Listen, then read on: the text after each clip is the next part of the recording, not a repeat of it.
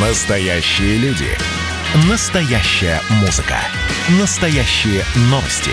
Радио «Комсомольская правда». Радио про настоящее. 97,2 FM.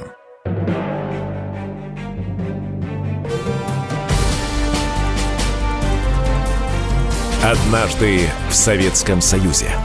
Невероятная история Михаила Горбачева.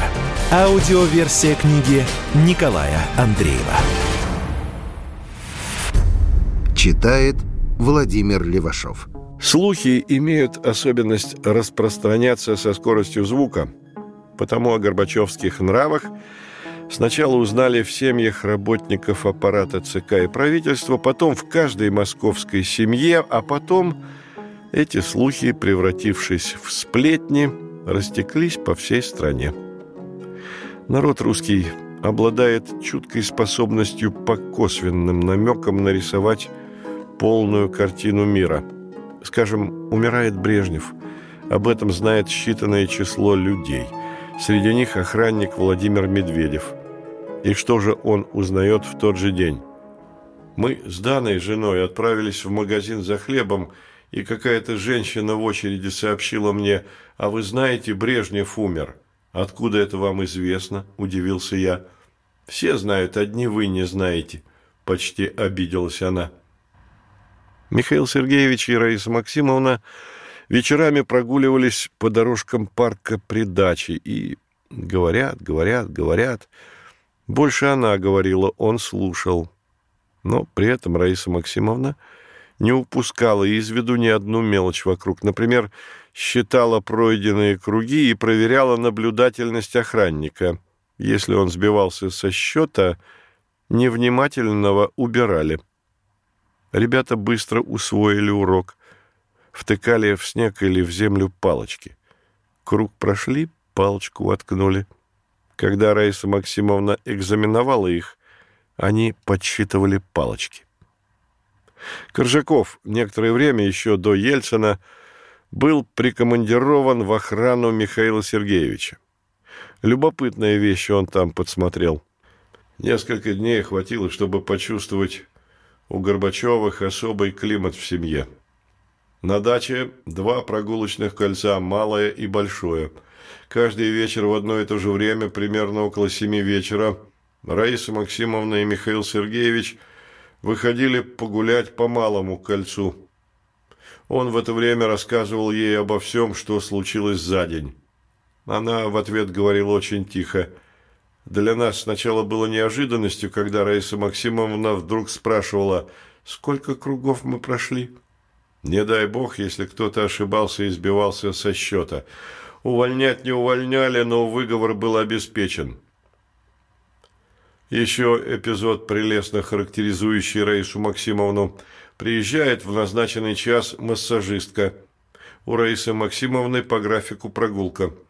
Сотрудник охраны предупредил массажистку. Придется подождать. Раиса Максимовна гуляет. Во время сеанса массажистка доброжелательно поинтересовалась. Раиса Максимовна, получили удовольствие от прогулки? Простой, естественный вопрос, без всякого подтекста. После сеанса массажа Раиса Максимовна вызвала начальника личной охраны, строго отчитала за утечку информации. Сотрудника, допустившего промах, убрали. Массажистку уволили. Но и черствыми Михаила Сергеевича и Раису Максимовну нельзя назвать. Они помнили о днях рождения каждого из обслуживающего персонала, подарки вручали, столовая посуда, чайный сервиз – Медведев однажды был поражен. На октябрьские праздники Раиса Максимовна передала для его жены данные цветы. И цветы к каждому празднику. И еще одна диковинная сложность возникала при подборе обслуживающего персонала. Раиса Максимовна требовала в прислуге дурнушек. С чего бы это? Чтобы Михаил Сергеевич не отвлекался от обдумывания курса реформ. Такая кадровая претензия ставила начальника охраны в безнадежное положение. Он горевал, это где же я им столько косоглазых и хромых подберу? Ведь к нам всегда зачисляли девчат симпатичных. Горбачевы болезненно реагировали, если кто-то упоминал об их личной жизни. В 1989 году у Виталия Коротича, главного редактора «Огонька», вечер вопросов и ответов со студентами МГУ. Тогда подобные встречи вызывали бурный интерес. Журнал раздвигал границы того, что можно и чего нельзя писать. Но из закрытых зон было полно. Вот на встречах с читателями в эти зоны и вторгались. Одна из записок была типичной для той поры. Спрашивали, что Коротич думает о супруге генсека. Поэт элегантно ушел от прямого ответа. «Вот буду брать интервью у Михаила Сергеевича и передам ему ваш вопрос. Мне бы с собственной супругой разобраться». На следующее утро Коротич по какому-то делу позвонил Фролову, помощнику Михаила Сергеевича. Тот сразу с претензией. Михаил Сергеевич очень обиделся. «Ну зачем ты сказал, что хочешь обсудить с ним поведение Раисы Максимовны? Ему уже доложили». Добрые люди настучали на Коротича и, как это часто бывает, переиначили смысл сказанного. Михаил Сергеевич обиделся. Дело Ельцина – в 1987 году юбилей Октябрьского переворота 70 лет. А значит, трудовые вахты, безумный разворот социалистического соревнования, на каждом здании лозунги, призывы и, разумеется, доклад генерального секретаря на торжественном заседании в честь даты. В воспоминаниях Михаила Сергеевича целая глава посвящена подготовке выступления – начали трудиться над этим за полгода до события. Он рассматривает доклад как событие этапное.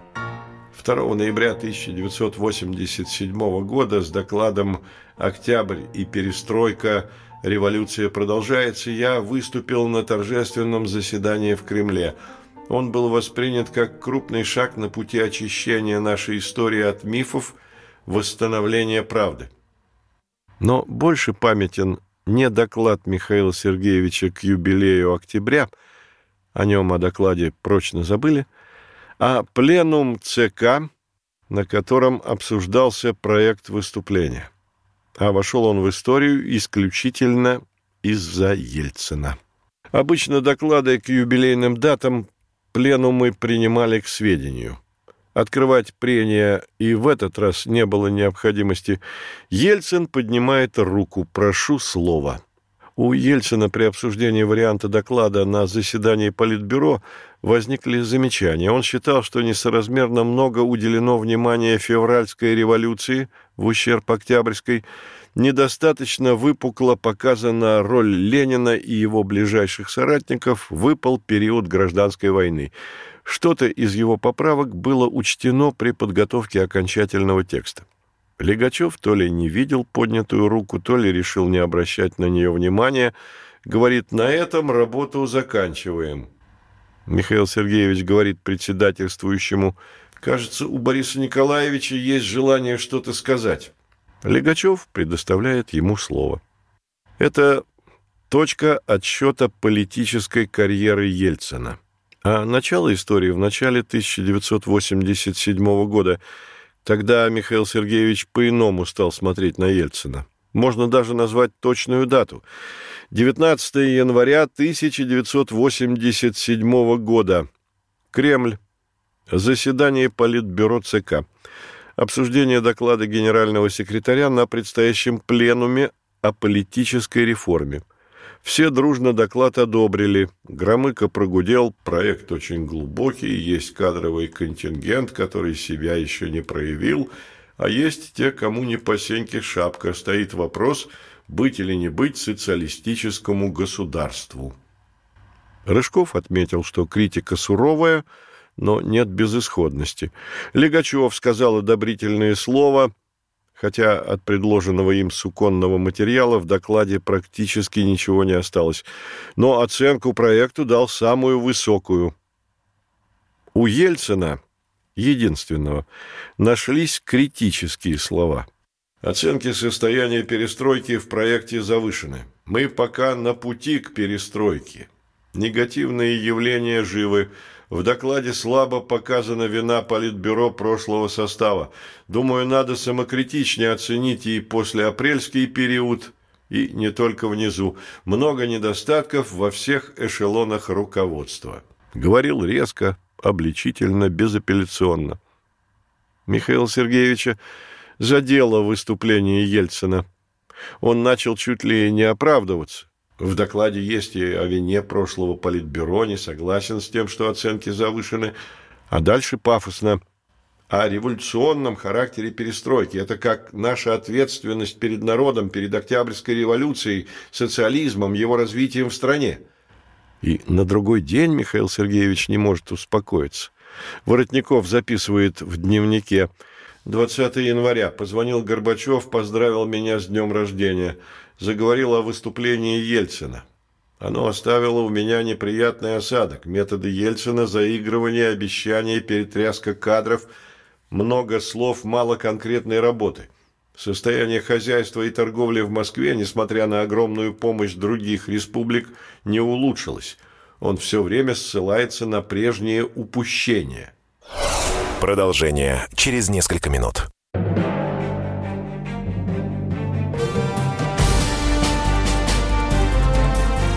Однажды в Советском Союзе.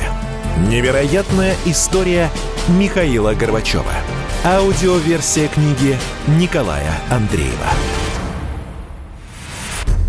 Читает Владимир Левашов.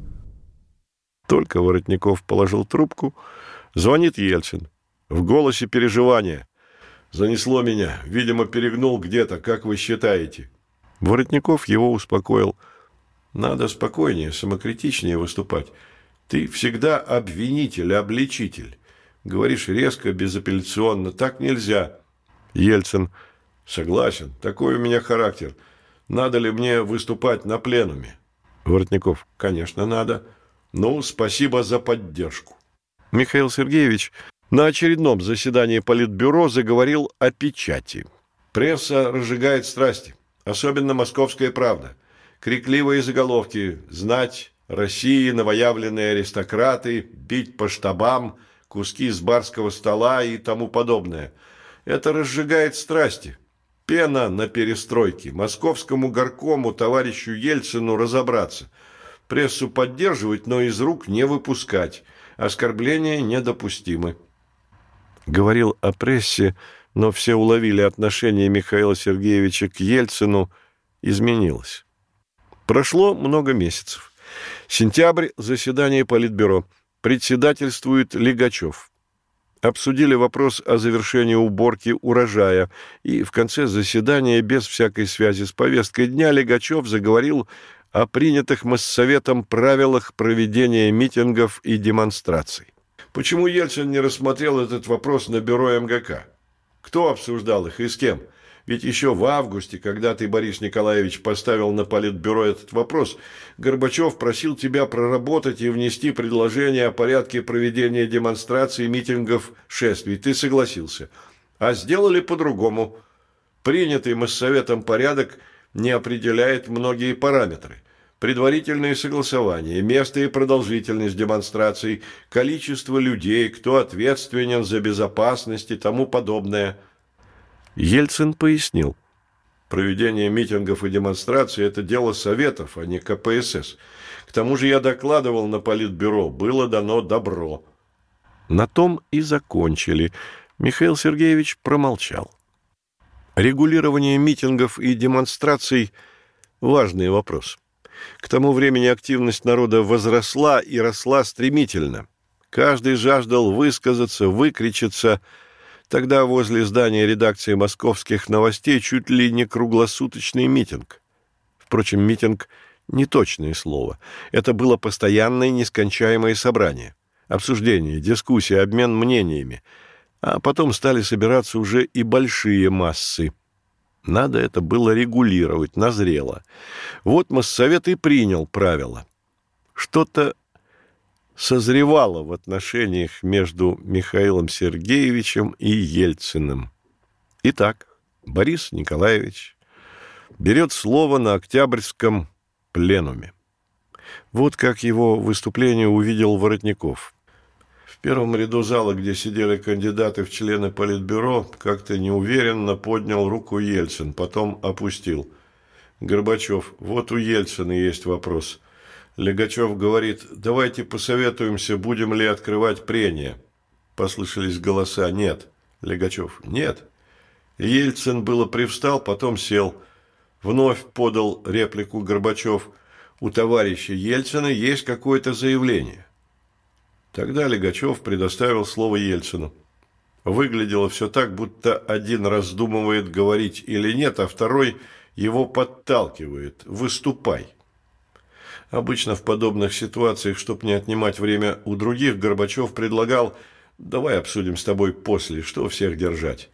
А в этот раз он подталкивал его к трибуне – Ельцин, не торопясь, вышел на трибуну, явно волнуясь, помолчал, потом начал говорить.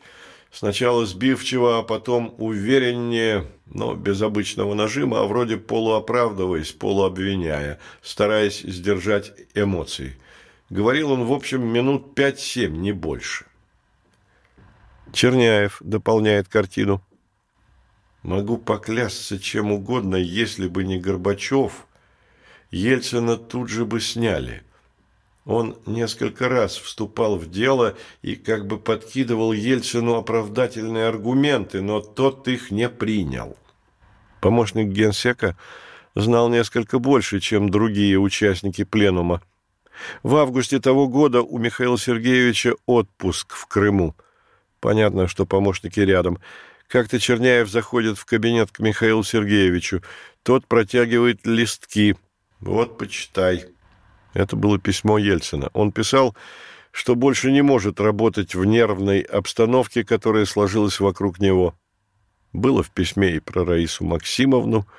Она, к сожалению, не замечает, как внимательно и придирчиво следят за ней миллионы советских людей, особенно женщины. Ей хочется быть на виду играть заметную роль в жизни страны. Писал, что выкладывается, не жалея себя, а ему вместо того, чтобы помочь, мешают. И мешает, ставит палки в колеса секретариат ЦК, лично Легачев. Заканчивается письмо так. «Прошу освободить меня от должности первого секретаря МГК КПСС и обязанностей кандидата в члены Политбюро ЦК КПСС. Прошу считать это официальным заявлением. «Что с этим делать?» – спрашивает Михаил Сергеевич помощника.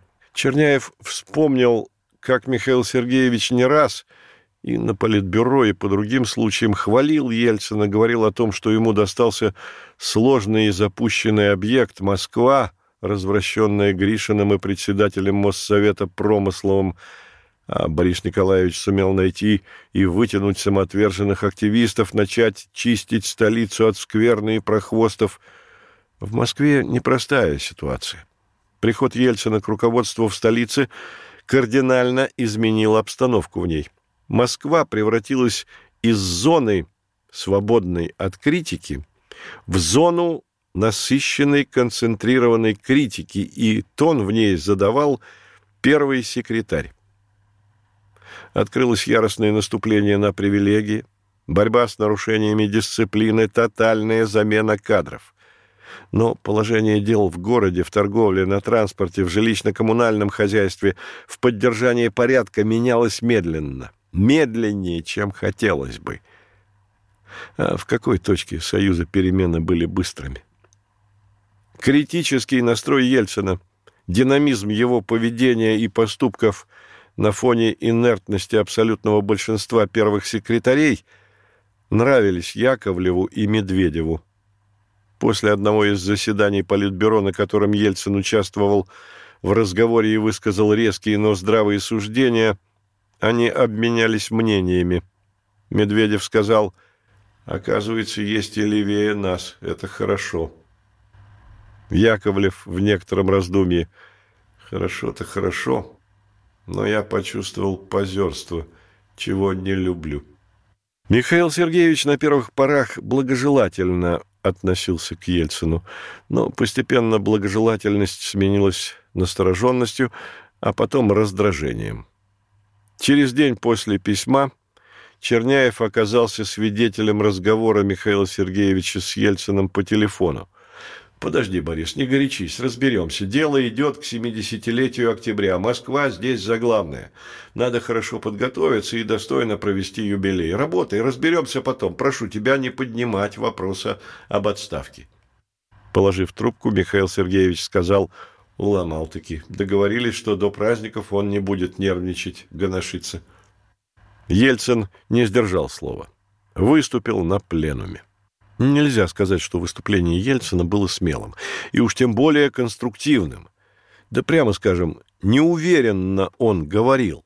Правда, сужу по тексту, опубликованному в официальных известиях ЦК КПСС.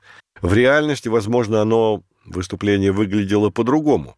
Но видеозаписи нет, потому невозможно точно определить. По свидетельству очевидцев, речь Ельцина была сумбурная, Невозможно было понять, что он пытается сказать и доказать. А Ельцин сказал, что вносил свои предложения по докладу, часть их учтена, поэтому сегодня замечаний у него нет, и перешел к текущему моменту. Логика его рассуждения была такова. Вот мы анализируем нашу историю после Октябрьской революции, видим, какие драмы и трагедии пережило общество, где в конечном счете оно оказалось, во многом это произошло из-за отсутствия демократии, в результате культа личности всего, что с ним связано. Возник культ из-за нарушений коллегиальности. Вся власть оказалась в руках одного человека, он был огражден от критики. И перешел на Михаила Сергеевича, хотя фамилии его не назвал. Со стороны некоторых товарищей растет словословие в адрес генерального секретаря – это недопустимо в момент, когда в партии закладываются демократические формы товарищества. Сказал, что людям не нравится Раиса Максимовна. И, наконец, бухнул заявление. По разным причинам у него не получается работа в Политбюро, сказываются и недостаток опыта, и другие обстоятельства, но главное отсутствие поддержки, особенно со стороны Легачева. Вот он и вынужден просить освободить его от обязанностей кандидата в члены Политбюро и должности первого секретаря МГК. Продолжение через несколько минут.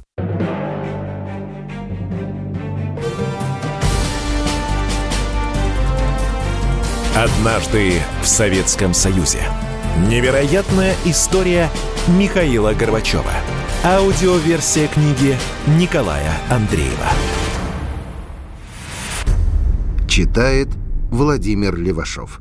Опять взгляд на ситуацию Воротникова. Горбачев напрягся, подвинул Лигачева и взял председательство в свои руки. Посмотрел налево-направо в президиум, где сидят только члены Политбюро, вот, мол, такой фокус. Повернулся к залу и говорит. Выступление у товарища Ельцина серьезное, не хотелось бы начинать прения, но придется обсудить сказанное.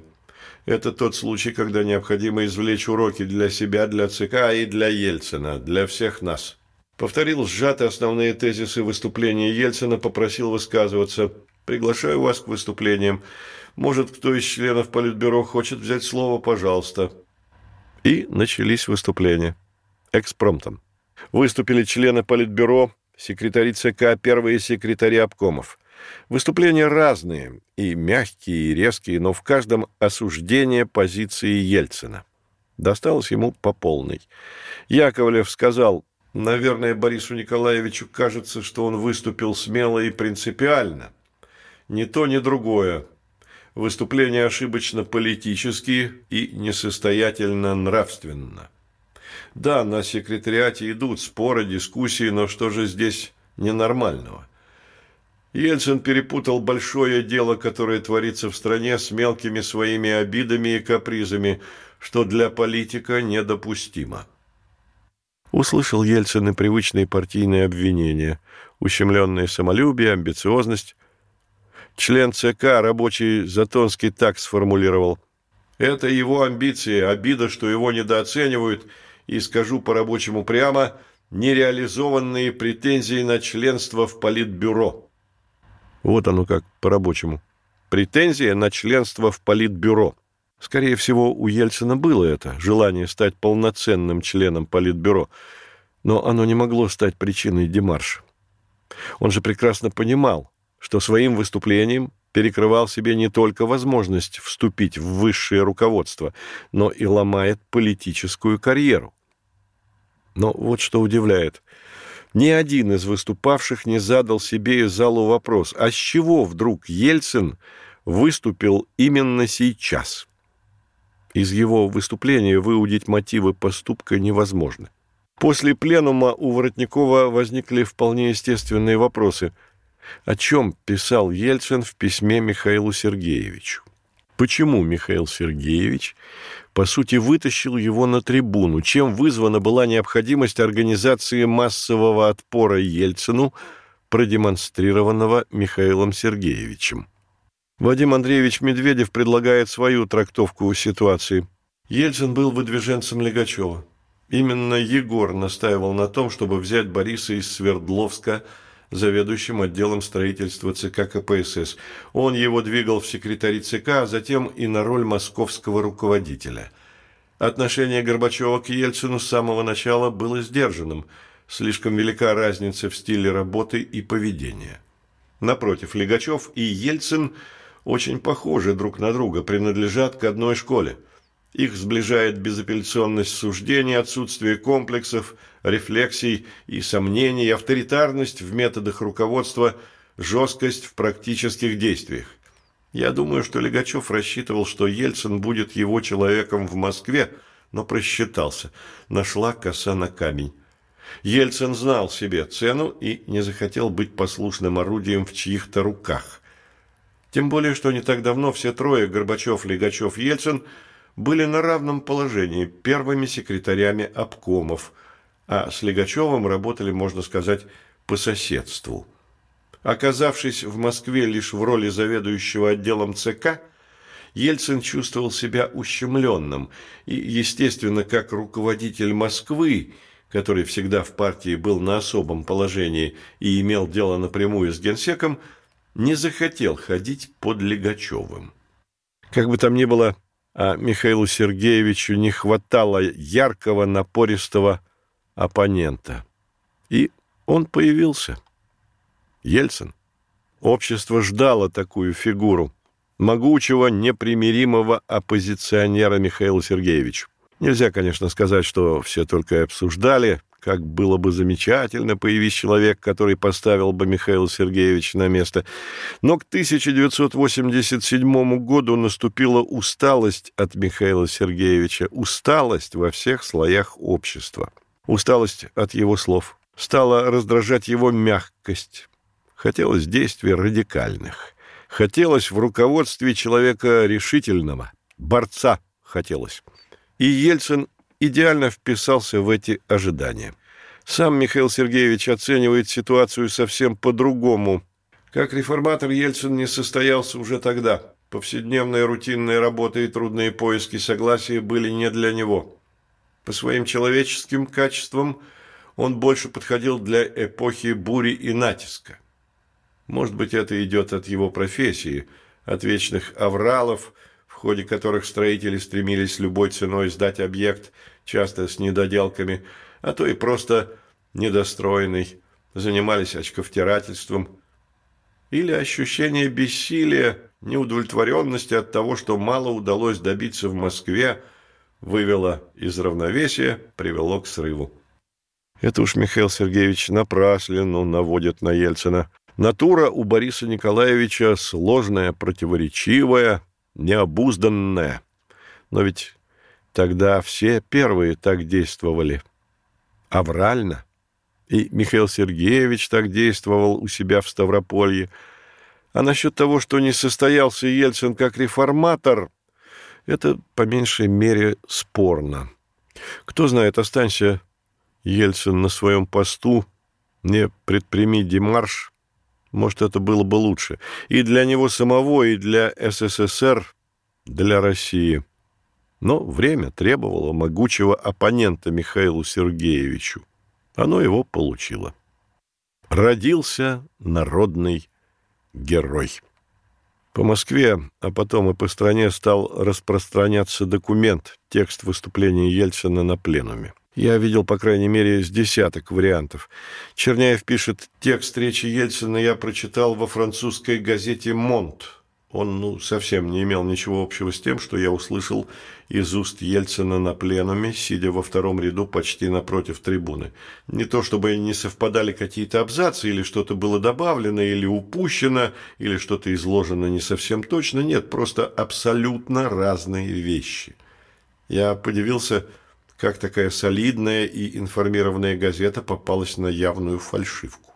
Как появился текст выступления для народа, рассказывает Полторанин, в то время близкий к Ельцину журналист. Его после пленума долбали сильно, но народ не понимал, за что его так, наотмашь. Люди стали интересоваться, что же такого Ельцин наговорил Горбачеву. Я стал выяснять. Оказалось, не речь, а пустышка. Ельцин же не оратор был. Я ему говорю, зачем же вы с такой слабой речью выступили? Ельцин отвечает, мол, не выдержал, на коленке набросал и вышел. Если бы его реальную речь напечатали, народ разочаровался бы. Я тогда был редактором «Московской правды». Было совещание главных редакторов СССР. Все стали меня просить, достань знаменитую речь Ельцина на пленуме. Я сел и написал ее. Ночью отксерокопировали и раздали редакторам. Они развезли по всему Союзу. Пошла речь Ельцина гулять по стране, и авторитет его взлетел. Письмо Ельцина попало на благодатную почву. Люди ждали именно таких слов и именно от стремительно набравшего популярность опального секретаря московского горкома.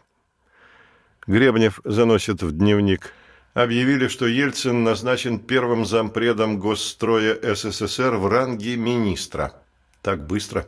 Надо было успокоить страсти. Появились даже Дедзебао на улицах Москвы. Требуем опубликовать речь Ельцина. Проходящие оставляли свои подписи. Народ сочувствует Ельцину, несмотря на все упоминания о том, что был резок с аппаратом, недоступен, строг, чуть что снимал без разговоров и так далее. Скорее всего, даже не несмотря, а именно потому и благодаря этому. Прижал всю эту шушеру торгашей, партийных бюрократов, исполкомовских взяточников, теперь они на нем отыгрались. Так это выглядит в глазах народа. А кроме того, в глазах народа строгость и решительность не грех для руководителя. Авторитарность не отпугивает, а наоборот притягивает. Таков сегодняшний Сталин, не грузин и не сажает невинных. Честный, неподкупный, а что жестокий, то так и надо. И как же его сняли несправедливо? Что он там про них говорил? Небось, не напечатали, побоялись. Что-то, говорят, про Раиску сказал. И вот как они с ним поступили. Потом процедура освобождения Ельцина от должности первого секретаря – Пленум МГК состоялся 12 ноября. Пришли Михаил Сергеевич, Легачев, Зайков. Тут-то московские секретари райкомов и отыгрались на Ельцине. Выступления мстительные, хлесткие, злорадные. Ельцин держался достойно. Народ воспринял это как расправу над народным защитником. Продолжение через несколько минут.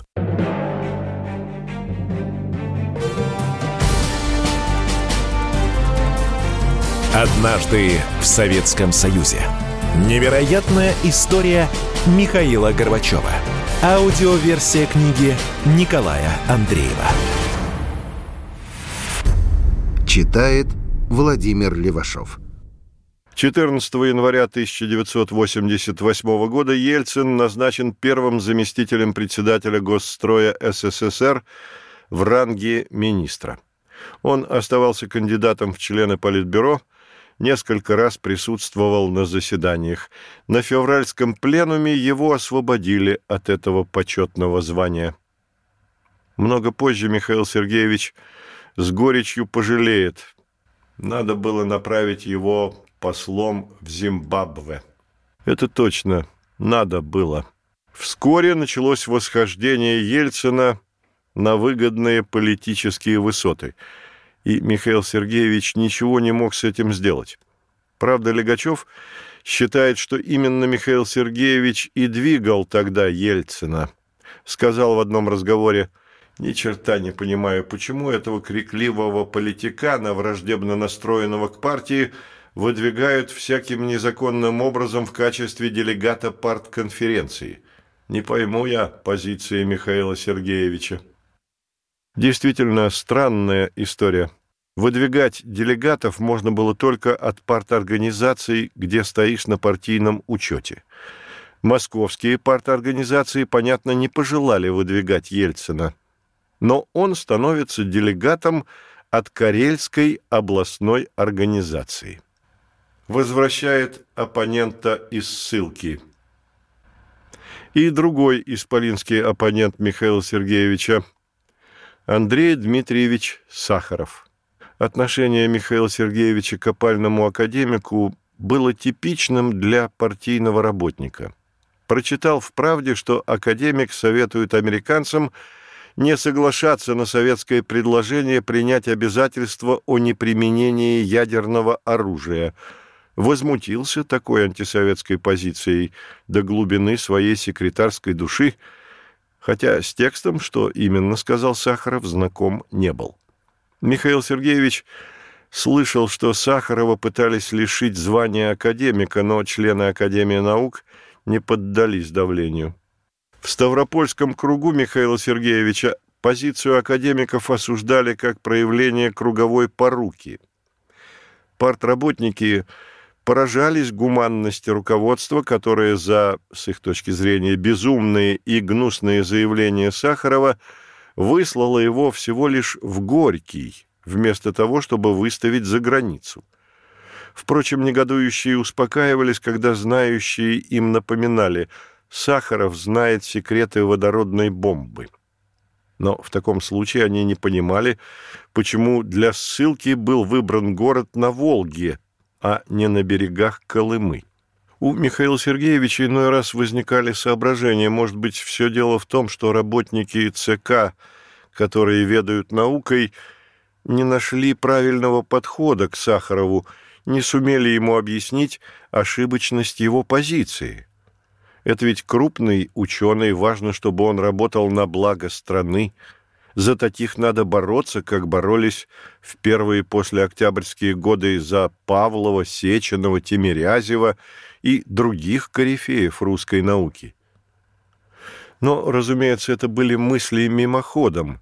Ни с кем Михаил Сергеевич ими не делился. Серьезный разговор о Сахарове состоялся у него с Петром Леонидовичем Капицей. С ним он разговаривал в санатории в Кисловодске, где академик отдыхал с женой Анной Алексеевной. Академик был потрясающе интересным собеседником, доброжелательным, естественным в общении. Тогда как раз советская пресса изо дня в день неутомимо поливала грязью Сахарова. Он опять выступил с каким-то резким заявлением. И, естественно, в разговоре возникла эта тема. Капица сказал, «Шум вокруг Сахарова в значительной мере спровоцирован неадекватной реакцией со стороны руководства. В том, что относится к физике – Сахаров, несомненно, талант, крупнейшее явление. Это, по мнению Петра Леонидовича, не подвергается сомнению. Но он не искушен в политике, далек от жизненных реалий. Кроме того, продолжил Капица, у людей, связанных с закрытыми темами, формируется своего рода комплекс неполноценности, ощущение, что их талант, мысли, взгляды остаются невостребованными обществом. Сахаров написал письмо руководству страны, в котором изложил свои взгляды на общество, на политику. Письмо оставили без внимания. И это, считал Капица, породило проблему Сахарова. Но и Сахаров, по мнению Петра Леонидовича, излишне амбициозен, тщеславен, равнодушен к мнению других. Последнее, излишне амбициозный и тщеславный – можно оспорить. Или Михаил Сергеевич неточно изложил услышанное от академика. Известны и другие высказывания Капицы о Сахарове. В них нет намека на подобные черты характера младшего друга.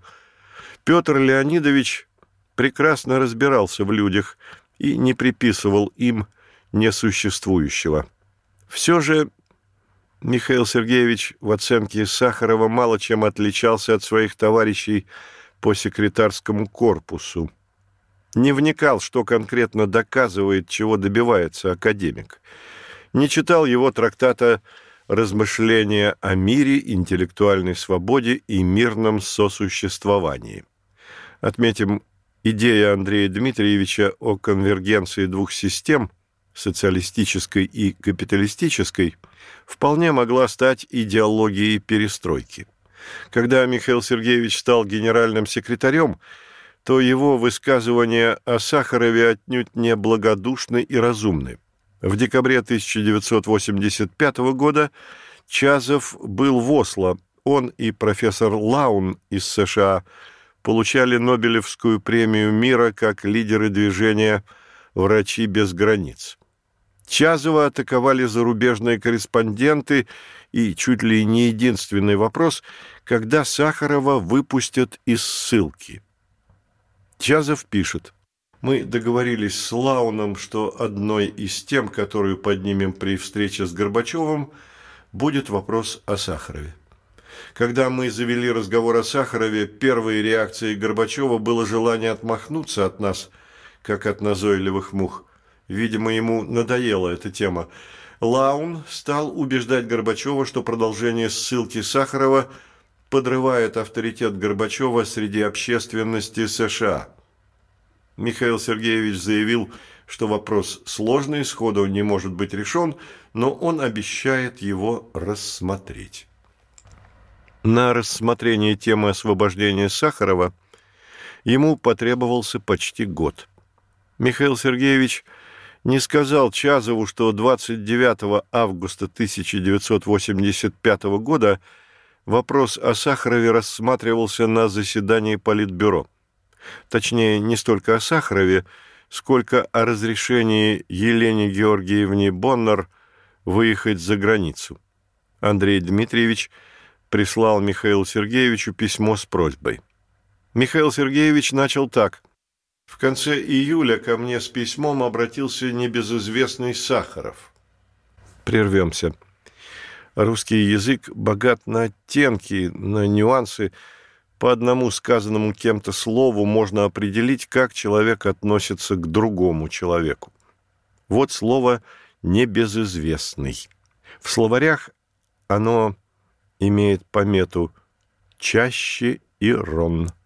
То есть чаще всего это слово используется, чтобы подчеркнуть ироническое с оскорбительным оттенком отношение к лицу. Михаил Сергеевич не сказал академик Сахаров или ссыльный Сахаров или даже известный вам Сахаров. Это было бы точно и по сути.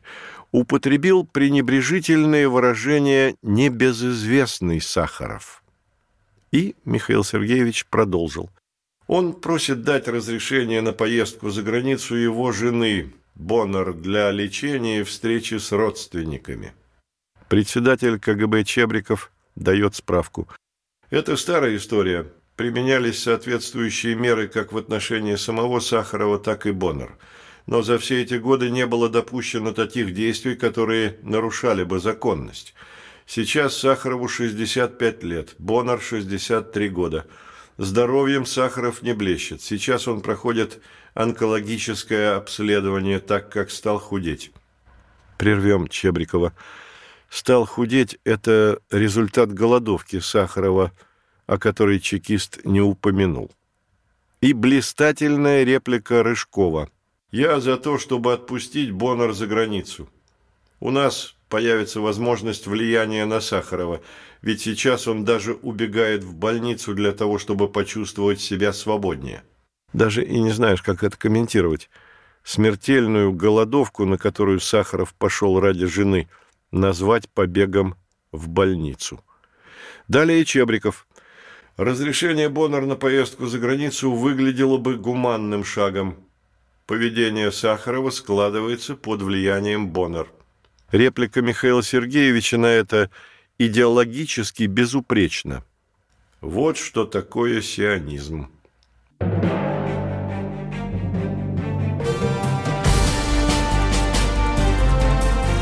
Однажды в Советском Союзе. Невероятная история Михаила Горбачева.